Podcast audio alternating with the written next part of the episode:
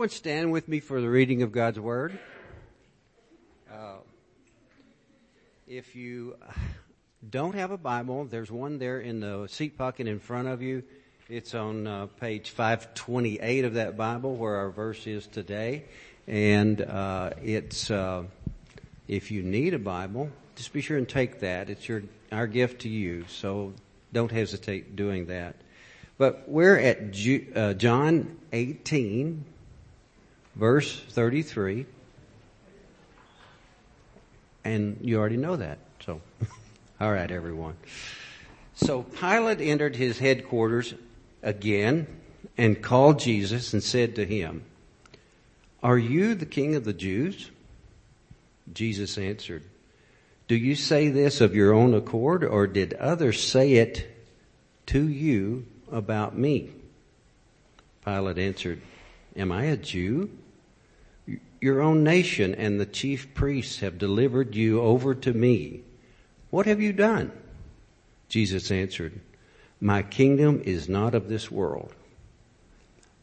If my kingdom were of this world, my servants would have been fighting that I might not be delivered over to the Jews. But my kingdom is not from the world. Then Pilate said to him, So you are a king? Jesus answered, You say that I am a king. For this purpose I was born, and for this purpose I have come into the world, to bear witness to the truth. Everyone who is of the truth listens to my voice. Pilate said to him, What is truth? This is the word of the Lord. Amen. Let's pray. Heavenly Father, we thank you for all of your good blessings, all of which we have received and enjoyed over and over and over again. Lord, now we turn our attention to your word and we thank you for your word. We thank you that it's living and active. We thank you that it never returns to you void. And Lord, we pray right now that you would do a divine miracle to open our hearts to hear what you have said to us through your eternal word. We thank you that Jesus was the living word and that he came to us to, to bring us life, to bring us truth, to bear witness to the truth and to establish a kingdom that shall never, ever pass away. Lord, we thank you that, that you are here with us now. And uh, Lord, we pray that uh, as you open our ears, that you would also prepare my heart and my mouth and my mind to proclaim your word accurately and truthfully, Lord God. And God, without any kind of agenda or opinions infecting or polluting this word, Lord, I pray that you would just, just speak through me uh, clearly and accurately. And I ask all of this in the name of our only Savior, Jesus Christ. Amen. Amen. You can be seated. Uh, well, I hope you all had a great Christmas season. It's good to see you back. And um, I am very happy to get to be able to preach to you this morning. I want, before I get started, if you will allow me to do this, I want to make a, a personal uh, welcome I have some of my uh, old friends. Uh, well, I shouldn't say old. That sounds terrible, doesn't it? But but but my uh, l- uh, longest duration friends, uh, Randy and Emma McDarris, are here this morning with their children, and really good friends of mine. We've known each other for a long time. And uh, and I'm so very glad that they could be here with us. Randy is in ministry in San Marcos, and they're doing a great work there. And so we're glad to have them. Um, I wanted to formulate uh, this message, uh, I, I, don't know if I should say it like that, that I wanted to. I, I felt like I needed to. I felt like I was under compulsion to formulate this message to try to prepare us as the body, as the people of God for a coming year. Now, now it's been pointed out before that, that the turn of a year is kind of an artificial new beginning, but it's kind of a neat one in that, in that it always gives us a chance to reflect and, you know, and, and to resolve different things. And, and so I was thinking about the coming year and thinking if I were going to say something to this body, what would this body uh, benefit from. And I, I really began to ask the Holy Spirit that, and I hope that this this morning, this message is something that will be uh, beneficial and convicting and um, uh, uh, admonishing and and encouraging, everything that that it could possibly be by the power of the Holy Spirit. So uh, I want to give it to you in that spirit that this is all about a coming year. So we just celebrated the first coming of Jesus into the world as an infant. Born in Bethlehem, laid in a manger. I hope you all, as I said, had a wonderful Christmas season. Reflecting on that, I hope the gospel was infused through everything you did. But one thing that is interesting about Christ is outside of a, a, singular event about the time that he was 12, there's not much in scripture about him as a child. Outside of those miraculous events, angels singing and whatnot, that surround his birth, there's nothing really of great significance about Jesus as a child that makes him stand out to the world. Those years are, are pretty silent. There's not a lot there uh, in scripture. He lived like any other Jewish boy, blue collar Jewish boy, working class, who grew up in the first century. He, uh, and that, that actually continues throughout his adolescence into his early adult years. But when he turned 30, Jesus went to the Jordan to be baptized by John. And when he was there, you guys probably know the story. When he was there, he went into the water, he came up and the heavens were literally, the Bible says, ripped apart and the Holy Spirit descended upon Jesus in the physical form of a dove. And the voice of God the Father proclaimed from heaven, this is my beloved or well-loved son, and in him I am well pleased. From there, that's kind of the beginning. From there, the Bible tells us that he was immediately driven into the desert to be, by the Holy Spirit, as a matter of fact, to be tempted by the devil. And yet, we see that three times the devil tempted him, three times uh, uh, these assaults would come of temptation, and that Jesus confidently defeated those temptations every single time by quoting to the devil the Word of God. Well, it's after this trial in the desert that Jesus had that he's revealed finally to Israel. And the Gospel of Mark captures this moment very simply and yet very, very beautifully. It tells us this. Now after John was arrested, Jesus came into Galilee proclaiming the gospel of God and saying, the time is fulfilled and the kingdom of God is at hand. Repent and believe in the gospel. The time is fulfilled. We've talked about this for the last few weeks. For centuries, the prophets of Israel proclaimed that, that, and prophesied that he was coming, and that when he came, that he would redeem Israel from all of her troubles when he arrived. And this, this is simply the message of the Old Testament. The Christ, that the Savior, that the Messiah is coming. In all of the, the, the 39 books of the Old Testament, that's the message in a nutshell. Something is coming. Something is going to happen. So Jesus shows up on the scene and here in Mark chapter 1 he says, the time has come. What you were longing for is here. Then he says this, the kingdom of God is at hand. Now, what Jesus is saying is that this new thing that was going to happen would not be accomplished by obsolete rules in the hands of obsolete rulers. Something different was going to happen. In fact, the, the, the very king of heaven was banging on the gates. He was right outside ready to come in and take his place. The kingdom of God, that's what the word at hand means. The kingdom of God was right here, ready. It was imminent. It was coming. It was here. And then Jesus says this, repent and believe in the gospel. What he's saying is a response to this news is absolutely required. You are able, you can either surrender to the Lord of life and live, or you can resist him and perish. And the response that's required was simple. Repent and believe in the truth, the truth of the gospel. Now the common people heard this. They, they heard this message, this talk of the kingdom, and it blew their minds. His teachings, the Bible says that they looked at his teachings and they said, this is so much more authoritative than what we're getting from the scribes, what we're getting from the Pharisees. So much more authoritative. And then Jesus would, on top of that, he'd produce these incredible miracles and it would, and people would just be amazed at it. And so this, there began to be a buzz around Jesus, a talk, a, a, a, a spreading sound around him that, that this could actually possibly be the one that the prophets had foreseen.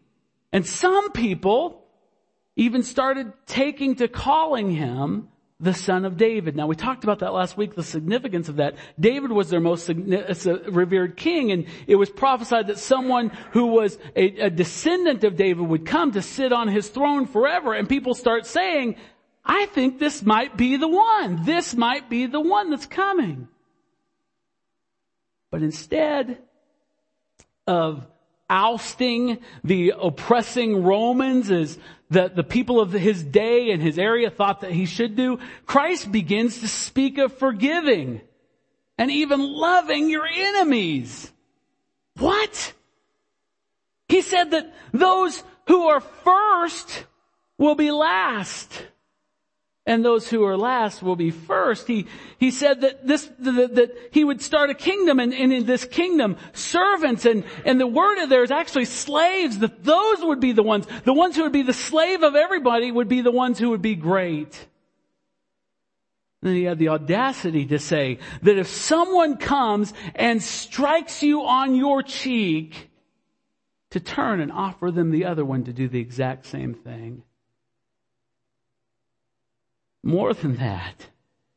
So he's, he's redefining what Messiah, what the son of David would be, what his kingdom would look like. And more than all of that, he quickly makes enemies of the religious leaders, the guys that are in charge of the whole nation. It's a, it's a religious nation and, and, and these guys are in charge and he makes enemies of them. And, and those guys did not like the way that he disrupted the power structures of the established order. Jesus' kingdom would be radically different than, than any type of kingdom that these people had ever previously known. I'm telling you, these leaders didn't like him. He violated the leader's idea of Sabbath observance, of prayer, of giving, of fasting. He interpreted the law of God in such a way that, that made the motivation of the heart Uh, the, the, the principal thing instead of a, a legalistic focus on the actions of the hands. And Jesus offended them. And, and their solution to being offended was to put him to death silence that voice. But just as it was foretold, the chief priests turned him over to the Romans and they demanded that he be crucified for blasphemy, for fomenting insurrection. And they told Pontius Pilate that, that they, they brought him to before Pontius Pilate, the governor, the Roman governor of that area of Judea. And they said, this guy is claiming to be a king. Now, I don't know how much you know about Roman empirical history. You don't claim to be a king. There is one king. His name is Caesar. You don't claim to be a king. Treasonous to claim any kind of authority like that. So Pilate was direct with Christ. He's going to get to the bottom of this. Are you the king of the Jews? But Jesus was not interested at all in self-defense. Not one bit. So he replied to, to Pilate's question, are you the king of the Jews? He, replied with a question of his own. He said, do you say this of your own accord or did others say it to you about me? What is Jesus asking there? He wants to know, would Pilate, the Roman, the Gentile, would he believe, would he believe, or was he just parroting the charges that Jesus' own people had brought against him? So Pilate protested. What an insult. He said, it makes no difference to me, king of the Jews, who you are. I am not a Jew. Then Jesus, in response to that, describes his kingdom. He says, my kingdom is not of this world. Jew, Gentile, Roman, Greek, doesn't matter. My kingdom's not of this world. If my kingdom were of this world, my sectarian nationalistic servants would have been fighting so that I might not be delivered over to the Jews. But my kingdom is not from this world.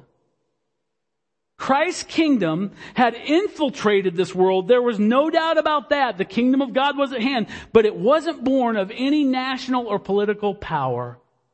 It operated differently than Rome. It operated differently than Israel. It was different. It was new. It was better. It was based on better promises, better covenants. It was better. The main difference in these kingdoms, in these realms, was that his kingdom, Jesus' kingdom, could not be won or lost by violence. Now I want you to hear this because that's going to come, become very, very important later in the message. The kingdom of Jesus Christ cannot be won and it cannot be lost by violence. When Christ was handed over to the Jews, his kingdom was never in jeopardy. It can't be threatened by treachery. It can't be threatened by politics. It can't be threatened by occupying armies. Christ's talk of how his kingdom works gets Pilate thinking. Goes back to his original question. So if he has a kingdom, he has to think himself a king. So Pilate, putting two and two together, says, so you are a king. Now, let me pause here to explain something, a theological term. The, the study of who Jesus was in history, as well as what he accomplished in history, as well as his present significance is called Christology. You don't have to remember that. I just want to explain it for the purpose of this. It's called Christology, the study of Christ.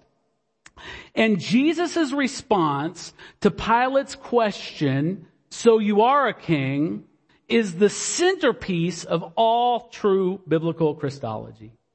Everything is summed up that you need to know about Jesus right here. Jesus says, you say that I am a king.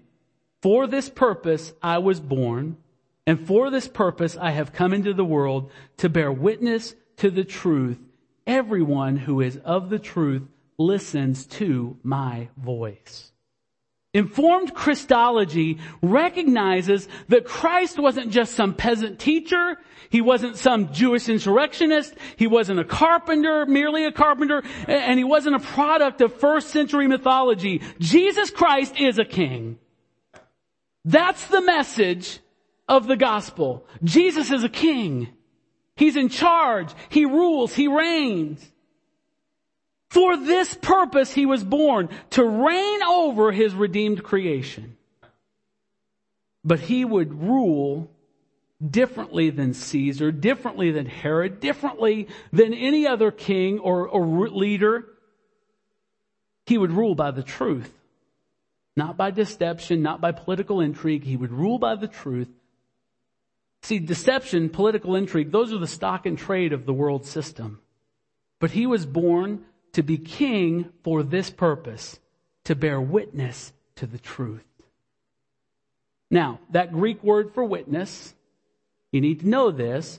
It, the word is martyreo, martyreo, and it's where we get the word martyr from.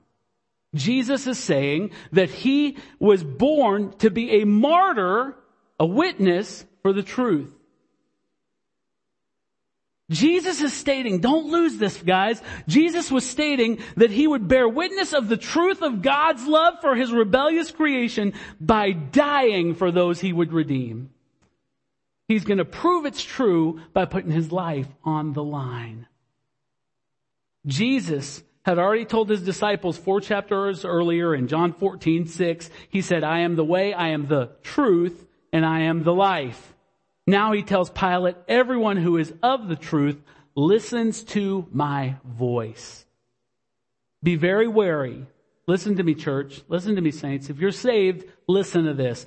It, be very wary of those who claim to be Christians, yet want to deny, want to edit, and sometimes even veto what God has said in His Word. They are not Christians. Jesus said that, not me. Jesus said that they cannot belong to Him because they do not recognize His voice. So Pilate responds with one of the saddest questions in scripture. Jesus has come to bear witness to the truth, to be a martyr for the truth. And, and Pilate responds like this. What is truth? This is the question that everyone asks when they don't know Christ. Think about our culture right now. Think about the world we live in right now. 21st century Western culture, uh, and, and think about that question. What is truth? We live in a culture that does not know and does not acknowledge basic concepts of right and wrong. Truth is so lost that many people do not even understand the basic element of whether they are a male or a female. We've lost a grasp on truth so much that we have no idea what constitutes human life. So we destroy it in the womb or we go into schools and shoot them up because we have no idea of the value of life. But the Bible says this. If you want to know, if you want to examine yourself and know if you're saved, the Bible says this, the fear of the Lord is the beginning of wisdom. It's where it begins. And the knowledge of the Holy One is insight. What he's saying is if you want to know truth, you have to honor the Lord. You have to grow in the knowledge of Him. This does not mean, don't misunderstand me, don't misquote me, doesn't mean that lost people don't know anything. Not what it says. We know that lost people people who don't acknowledge Jesus can be very smart in the areas of science and mathematics and medicine. They can be incredibly artistic and creative, and they can have incredible common sense. But the only path to wisdom in matters of eternal, ethical, or moral consequence is through revering. That's what the word fearing means, to fear the Lord. It's through revering the Lord in His holiness. That is what makes a person truly wise, not a degree on your wall. It's to revere the Lord. So after this exchange with Pilate, Christ is led away. And as you know, he's crucified. But we know that the act of putting Jesus to death did not disrail and did not dismantle his kingdom in any way. On the contrary, it established it forever because it was a new covenant in his blood. And he rose after three days and soon after he ascended to the right hand of the Father in heaven, taking his place as the king with all authority. So that was sermon one. We'll now move into sermon two. Why does this exchange between Jesus Christ and Pilate matter to us? Why does talk of the kingdom and power and, and, and, what constitutes power and what, and how Christians should view all that? How, why does that even matter? This year, looking forward to 2020, is a presidential election year. Can't you just wait for all the commercials to start? It's going to be awesome. It's a presidential election year. And so those of you who have not had your heads stuck in the sand know that our president, who was elected by a majority of evangelicals in 2016, has now been impeached by the House of Representatives and he's awaiting his trial in the Senate. And we have a nation now, the United States of America is literally, probably more than any other time in history except for perhaps the Civil War, is divided left and right, right down the middle, 50-50. It's an incredible time to be alive and witness this happening. Both sides, right, left, doesn't matter, seem to be obsessed with either obtaining or preserving power. And so we, in the middle of this exchange, this crossfire, we have to, to consider what Jesus teaches us about political power and how he expects his followers to view it. Y'all still with me? All of this came to a head on December 19th. This is where it became our fight, the, the, those who claim Christ, believe Christ, all this came to a head on December 19th when Mark Galli, who's the editor in chief of Christianity Today, which was a publication, a magazine founded by Billy Graham, published an opinion piece with the unambiguous title, Trump should be removed from office. Social media was soon filled with support and outrage for the article. And this article highlighted how those who are opposed to Mr. Trump see him as a morally bankrupt serial adulterer who routinely assaults anyone who challenges him in a childish, petulant manner using his infamous Twitter account. I hope I'm never on the wrong end of that. They're justifiably disgusted. This, this, this group of people are justifiably disgusted by evangelicals who met Bill Clinton's very public immorality in the 1990s with the battle cry of character matters. And they've now, but those same people who cried character matters now respond to Trump's similar sins with a series of excuses and yawns, barely noticing what is right before them. But that's not the only side of the story.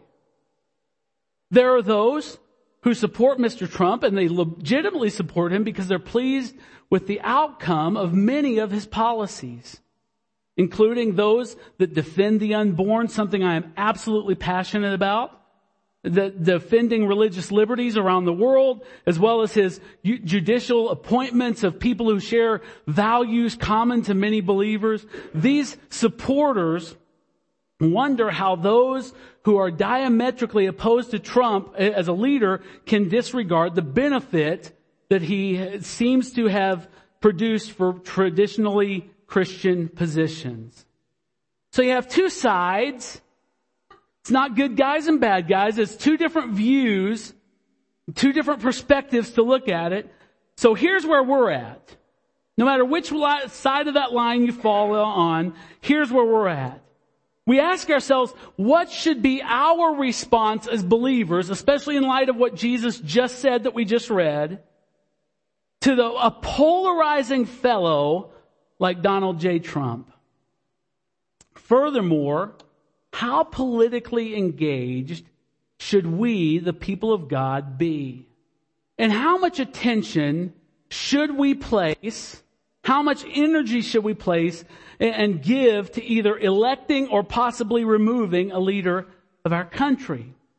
And I think, you're free to disagree with me, but I think Jesus' words to Pilate tell us very much about that very thing. Tells us a lot. All of us begin uh, our Christian life, if we have a Christian life, we begin by saying to Jesus, like Pilate, are you the king? We want to know if Jesus is in charge. Can Christ, does Christ have some right to demand our allegiance or make a real difference? To this question, Christ responds like he did with Pilate with a question of his own. Do you say this? Are you the king of your own accord or did others say it to you about me? Jesus wants to know if you and I will take the risk of believing who he is and all that this entails, or are we simply trying to fit a mold of church, of culture, of family? Will you believe that he's a king? And will your response, will the response of your heart to that kingship be one of submission or resistance? If he is to be king, through our repentance and belief, he will not share the throne, please listen, with anyone else. Every political party and position, every political leader, every personal agenda must be surrendered at the feet of Jesus Christ's absolute sovereignty. It absolutely must. It is not a negotiable. He has certainly been crowned Lord of all, and yet each person who will call themselves a follower, who will call themselves a believer, who will call themselves a Christian must acknowledge that, that personally. We cannot just read in the Bible that it says He is King. We must say in our hearts, you are King. When we come to this realization that Jesus Christ is King, we have to submit to the order of His kingdom and not try to jam elements of our own kingdom into His. He will reject them outright. He says, my kingdom is not of this world. It doesn't operate by Rome's principles. It doesn't operate by Israel's principles. It operates by the principles of God and the gospel. It doesn't operate by the same rules. Christ's kingdom is not about obtaining either power or authority by whatever means. It's never been about that. It's not about that. Why? Because this is unnecessary. Since Jesus said in Matthew 28, all authority in heaven and on earth has been given to me. What authority does he have to gain? He has it all. Jesus' kingdom operates not by the law of power and gaining power and striving for power and fighting for power. Jesus' kingdom operates on the law of love, on the law of service, and on the law of humility, not by dominating and defeating political rivals. Jesus said, if my kingdom were of this world, my servants would have been fighting that I might not be delivered over to the Jews. But my kingdom is not from the world. Christians have the wonderful opportunity, the glorious opportunity to joyfully lay down their political weapons. Maybe I should say that again. Believers in Jesus Christ have the glorious, the joyous, the wonderful opportunity, the joy of being able to lay down our political weapons and not feel like we have to fight with them. There is nothing for which we have to fight. All authority in heaven and earth has been given to me, says Jesus. Christ is even now, the Bible says, right this moment in history, putting all of his enemies under his feet. There is nothing for which we have to fight. And his enemies that still resist him, they don't stand a chance. In reality, what I want you to remember is that you, you you, I, I want you to know this because I'm not talking about some theoretical person. I'm talking about you sitting in the chair right now. You are not a citizen of America if you're a believer in Jesus Christ. You are a citizen of heaven. Paul says, but our citizenship is in heaven, and from it we await a Savior, the Lord Jesus Christ, who will transform our lowly body to be like His glorious body by the power that enables Him, watch this, to even to subject all things to Himself. That guy's in charge. He is able, He has the power to subject everything to Himself. I say in reality because all Christians are easily, all of us, nobody is guiltless in this. We're all easily distracted by things we see around us. We turn on the news, we see, we get distracted. We hear something, something on Facebook or Twitter, we get distracted. But remember that the Bible says this, it's a beautiful scripture. It says that the things that are unseen are more real than the things that are seen. So I can look at the Democrats, I can look at the Republicans, I can look at Twitter, I can list, look at Facebook, and I can say, oh, that's an illusion. That's just sleight of hand because they're not really in charge now, are they? Are y'all awake this morning? I think that Christmas pie is still settling in pretty hard here. Jesus is in charge. And the joy of being a follower of Jesus is that knowledge. We're not tossed about by every wind of Washington. We're not tossed about by every wind of Austin. We, we, uh, we know who's in charge. And I know what you're thinking because I thought about it. Heck, I even wrote it in my notes. If we're citizens of heaven, then how do we regard our role as Americans? Because I can't call the IRS and say, I'm not sending anything in this year because I'm, I'm a citizen of heaven and I'm requiring you to acknowledge my true citizenship, so I'm not going to send you any money this year. So how do we look at this? We're, we're, stuck in this dual citizenship thing. Our true citizenship is in heaven, and yet by God's sovereignty, He's placed us in America. So what, how do we do this? We have to remember, as we live here, that we still have only one king. And it's not Donald Trump. It's not Nancy Pelosi. It's not the, the Congress. It's not the Supreme Court. We have one king. His name is Jesus. And we have to remember that he has not placed us in America because the Bible says that He sets borders for people and He hasn't placed us in America to be citizens, but the gospel teaches us that He's placed us in America to be ambassadors. Do you understand the distinction between the two?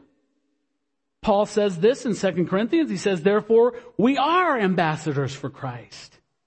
And he describes what the role of, a, uh, of an ambassador is. He says, God making his appeal through us. And we implore you, we implore everyone on behalf of Christ, be reconciled to God. See, ambassadors live in a foreign locale, but they're not citizens of it. They're placed there to represent the interests of their homeland and to deliver messages from their government to the natives of the land.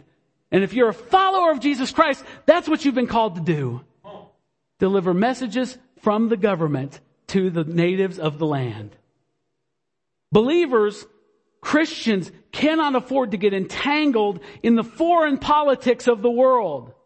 I have got the chance to visit Mexico, Guatemala, South Korea, Austria, Belgium. I've got to, the chance to go in there and not once did I try to vote. You with me? I never once said, well, I'm not happy with the way the, the, uh, the, the politics are going in this country. I think I'm sitting here in Belgium. I think we ought to drop out of the EU. Who do I talk to? They'd say, dude, you're not from here. And, and, and, while I was there, it didn't even bother me. I didn't care what they did. You know why? Because in a couple of weeks, I was going to get on an airplane and I was going to come home. Because that wasn't my home. America's, now it was my home. But see, we approach our kingdom citizenship exactly the opposite. Oh, those Republicans, those Democrats, they're going to flush this country down the toilet. Then what are we going to do? Oh, worry, worry, fret, fret.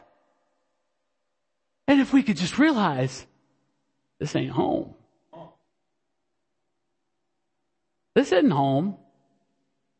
I have got a ticket and I'll be leaving soon. And I'm going home. This place is going to do what it does, but I'm going home where the king is enthroned, Jesus is in charge, I'm going home. We don't get entangled in foreign politics. This is not our home. We have to maintain a godly distance, and I'll explain this in a minute. Probably don't mean what you think I mean right now, but we must obtain, maintain a godly distance from all that people of this world are raving about and constantly worrying about.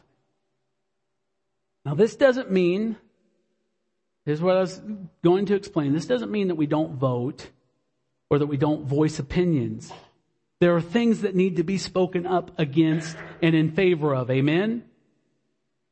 Rather, we are called to promote policies consistent with the welfare of whatever place God has called us to live. If He called you to be a citizen of heaven and an ambassador to this country, He does not expect you to do things or uh, to ignore its welfare or to or to do things that are counterproductive for the society. He expects you to contribute to the good of society, whatever that looks like. When God's people were sent into exile in Babylon for, four, for 70 years, He told them this. He said, but seek the welfare of the city where I have sent you to exile. He said, you're not supposed to be sabotaging the place and trying to burn it down from within. He said, seek the welfare of that place. It was a pagan country for goodness sakes. And God says, seek the welfare and pray to the Lord on its behalf. For in its welfare, this is really important to remember, in its welfare, you will find your welfare.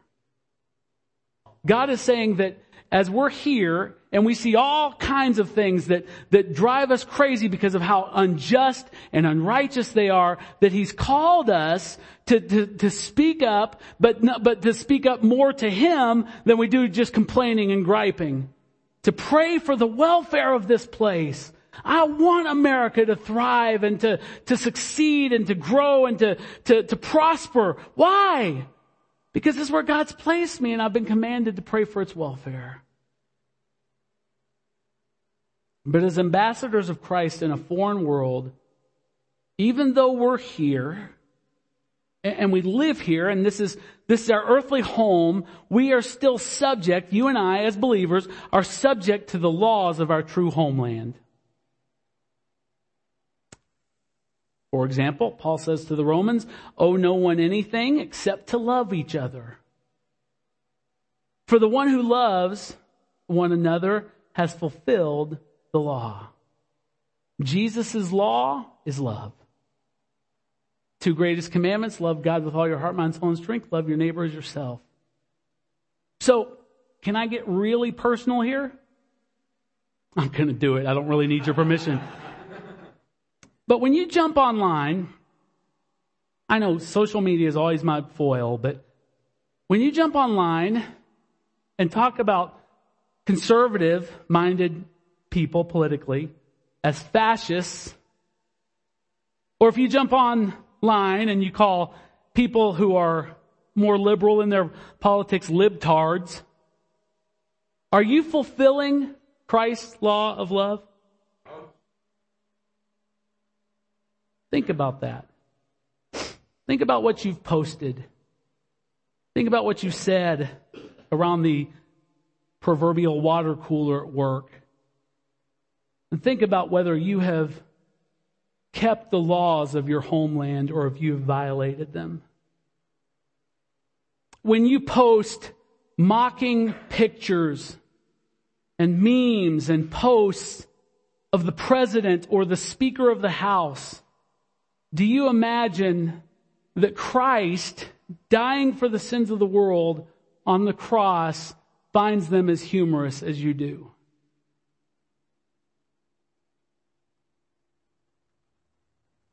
We're required by God to speak out against injustice and immoral or unethical behavior, but we are required by the law of our homeland to do so with love for even those we consider our enemies. Let me read you this passage from 1 Timothy chapter 2.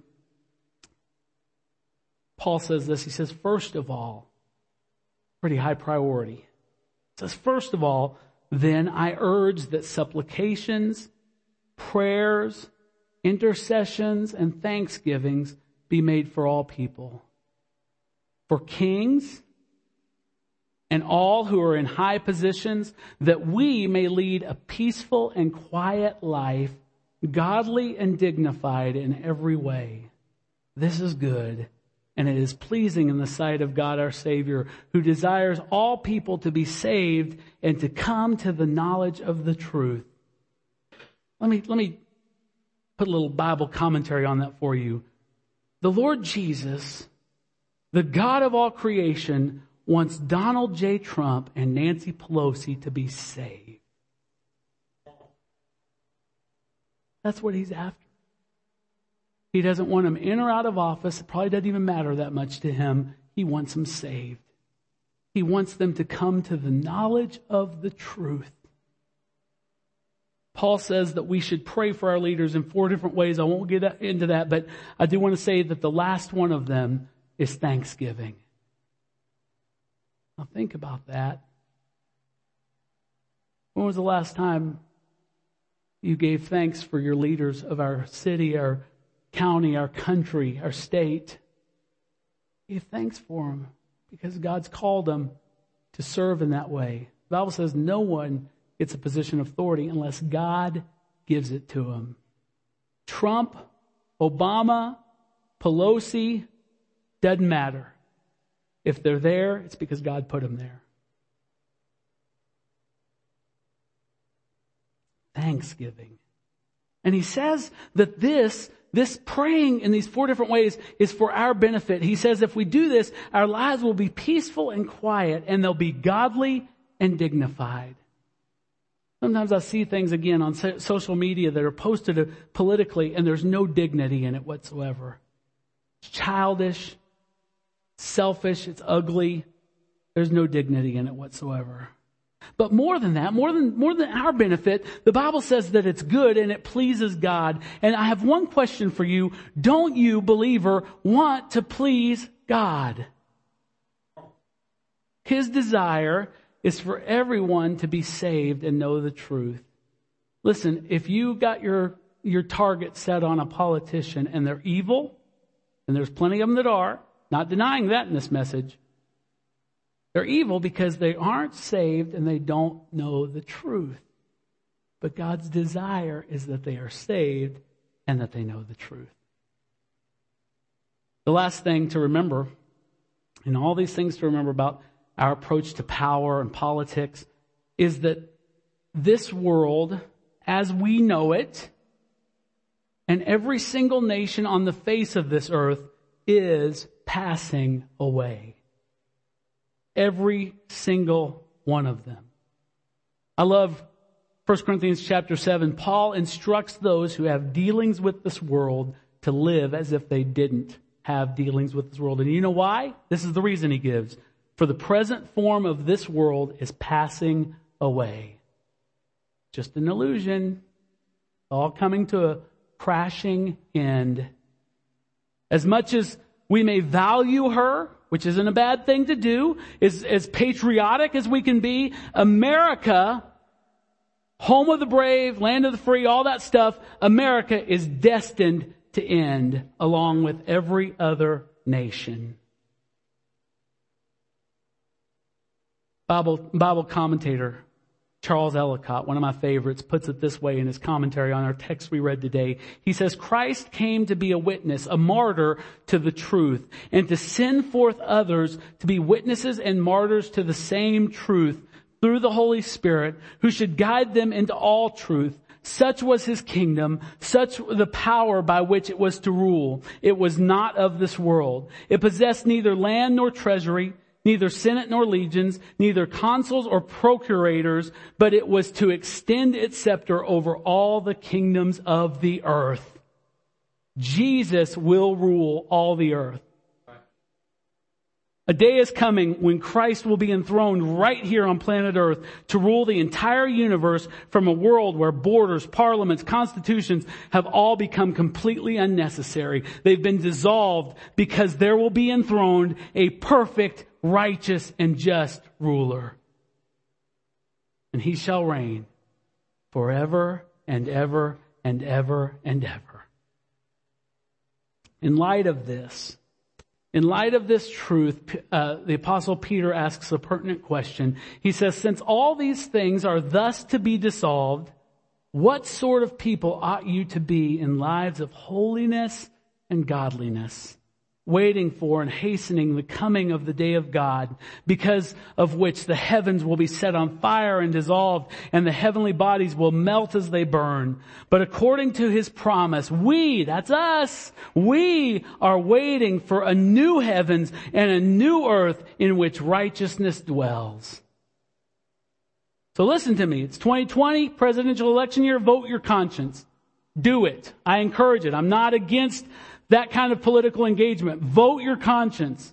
Speak up whenever you see immorality, dishonesty, injustice. But more than that, love everyone. Love everybody. Pray for your leaders. Hold this world loosely as you live lives of holiness and godliness and advance the interests of the kingdom of God. Not the Republican or Democratic Party. Advance the interests of the kingdom of God. And for the sake of Christ, for the sake of Christ, do not let any political position divide you from your brothers and sisters in this body. I'm going to ask my communion workers to come. So, one of the beautiful things about communion, about the Lord's Supper, it takes all of us in all of our diversity white, black, rich, poor takes us all and, and from all our different backgrounds, Republican, Democrat, takes us all and it makes us one. It, it, it eliminates all those phony obstacles to unity that we have. Like I said, race, socioeconomic stuff, political stuff. It, it just eliminates all of those things and reminds us that there is one Lord, one faith, one baptism, and in those we have become one body. One body, one king, one kingdom. And so I want you to stand with me for a moment and I want you to, to just take a mental inventory. We're going to get real specific here. I want you to take a mental inventory about, eh, there's not a person in this room who hasn't had an opinion, no sin in that, about Washington, about leaders, about the process, that the impeachment's been a big deal. There's nobody in here who hasn't had an opinion of it. And I'm not here to say one bit that your opinion is necessarily wrong. Not saying that. But your opinion can be totally right and your attitude can be horribly wrong. You can, you can, you can have it all figured out about how it should have gone down or how it should go down. You can have that all figured out and still provide tools in your heart for the enemy to bring division and separation and the breaking of the body. He can do that. This is the body that was to be broken, representing Jesus' broken body. This body is never to be broken. It is the enemy who is the accuser of the brothers. We don't accuse each other. We encourage each other. We exhort each other while it's still called today, the Bible says. So I want everybody to bow your heads and close your eyes. And I want you to think about your personal interactions in the current pl- political environment. I'm not talking about opinions. I'm not talking about things that you are, are firmly convicted of as the truth or falsehood. I'm not talking about that. What I'm talking about is the way that you have kept the law of your homeland. Have you disagreed in love? Have you have you seen people that take a different perspective of you and yet been absolutely committed to love and serve them as a brother and sister in the body of Christ? All of this is passing away. The present form of this world will be gone before we know it the kingdom of God will never pass away. So I just wanted to take a moment to think about it. Think about what you posted on Facebook. Think about what you said about people in government, people in leadership. Think about your attitude toward them. And then I'm going to call you to have the guts as a man or woman of God to repent and ask God to help you to be someone who prays for your leaders, who serves the people in the body you know that are on the political spectrum on the opposite side than you. Because this is my call as your pastor. I'm calling us back to unity where the devil would have us so divided by things that are passing. So think about it. I don't know that this is the case, but there may be people here that, that maybe you've even harbored a bad attitude towards somebody else because of their positions on these things. Or maybe you've even said some things that were ugly. Maybe you just need to start there and just say, hey, I'm sorry. I let this divide us, and you are too important to me to let that happen. Go to him. Have the courage the Bible says you shouldn't offer your gift until you've resolved those things anyway. So you sure, certainly shouldn't come for communion until you've resolved those things.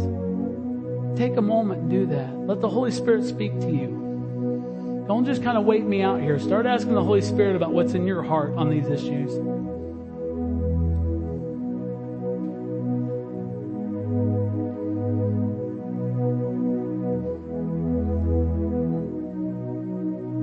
Some of us need to repent for our prayerlessness for those that God has sovereignly placed in authority over us. Our lack of thankfulness for those leaders.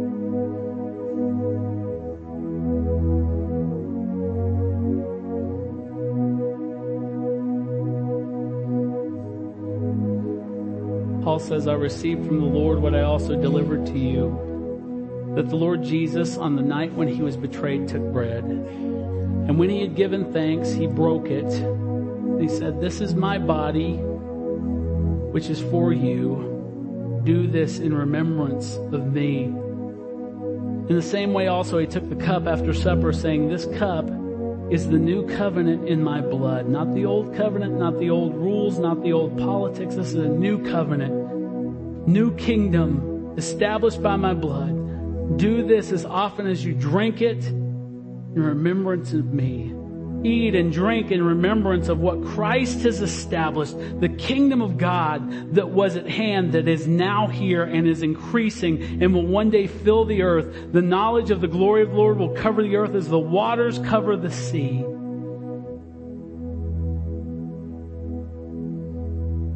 For as often as you eat this bread and drink this cup, you proclaim the Lord's death until he comes.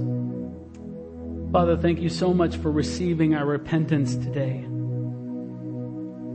God, we just want to lift up President Trump this morning. We pray that you would have your way in his life, that you would draw him to repentance that you would give him wisdom to lead and, and integrity uh, to lead in a way that honors you. Lord, we pray for Speaker Pelosi. We pray that you would just that you would just honor the God your your name through her, Lord, that you would cause her, like President Trump, to come to repentance, Lord, and to, to seek your kingdom.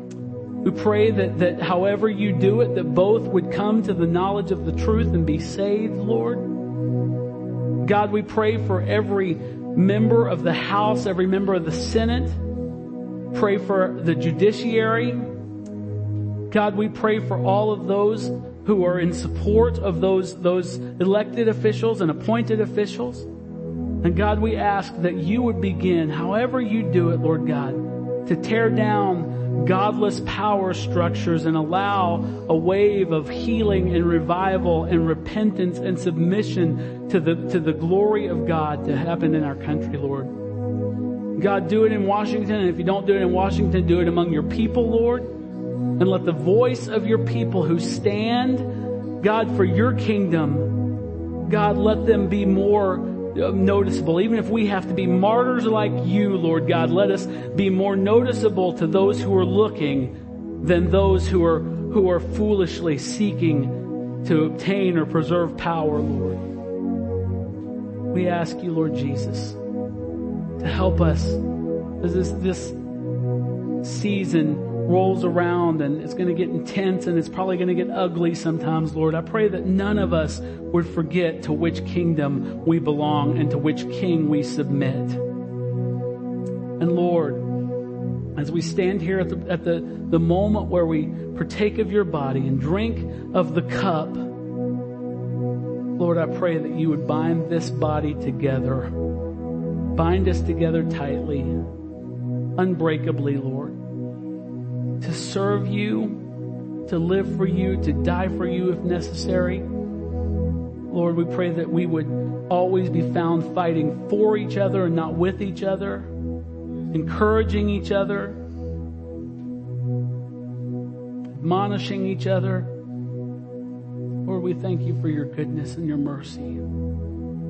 Be with us, Lord. Help us to do what we can't do on our own.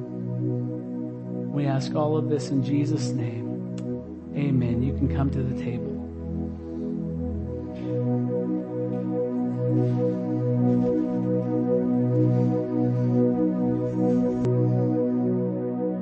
Not standing, go ahead and stand with me. I'm going to read a benediction over you. And this was the uh, the passage that was ringing in my ears as I prepared the comments I just made to you. So it's a little longer than normal, but I want you to really just focus on it. If you would just place your hands in the receiving position as I read this passage over you. Paul says, I do not cease to give thanks for you, remembering you in my prayers, that the God of our Lord Jesus Christ, the Father of glory, may give you the spirit of wisdom and of revelation in the knowledge of him, having the eyes of your hearts enlightened, that you may know what is the hope to which he has called you? What are the riches of his glorious inheritance in the saints? And what is the immeasurable greatness of his power toward us who believe according to the working of his great might? That he worked in Christ when he raised him from the dead and seated him at his right hand in the heavenly places, far above all rule and authority and power and dominion and above every name that is named, not only in this age, but in the one to come. And he put all things under his feet and gave him his head over all things to the church, which is his body, the fullness of him who fills all in all. Amen and amen. You are dismissed.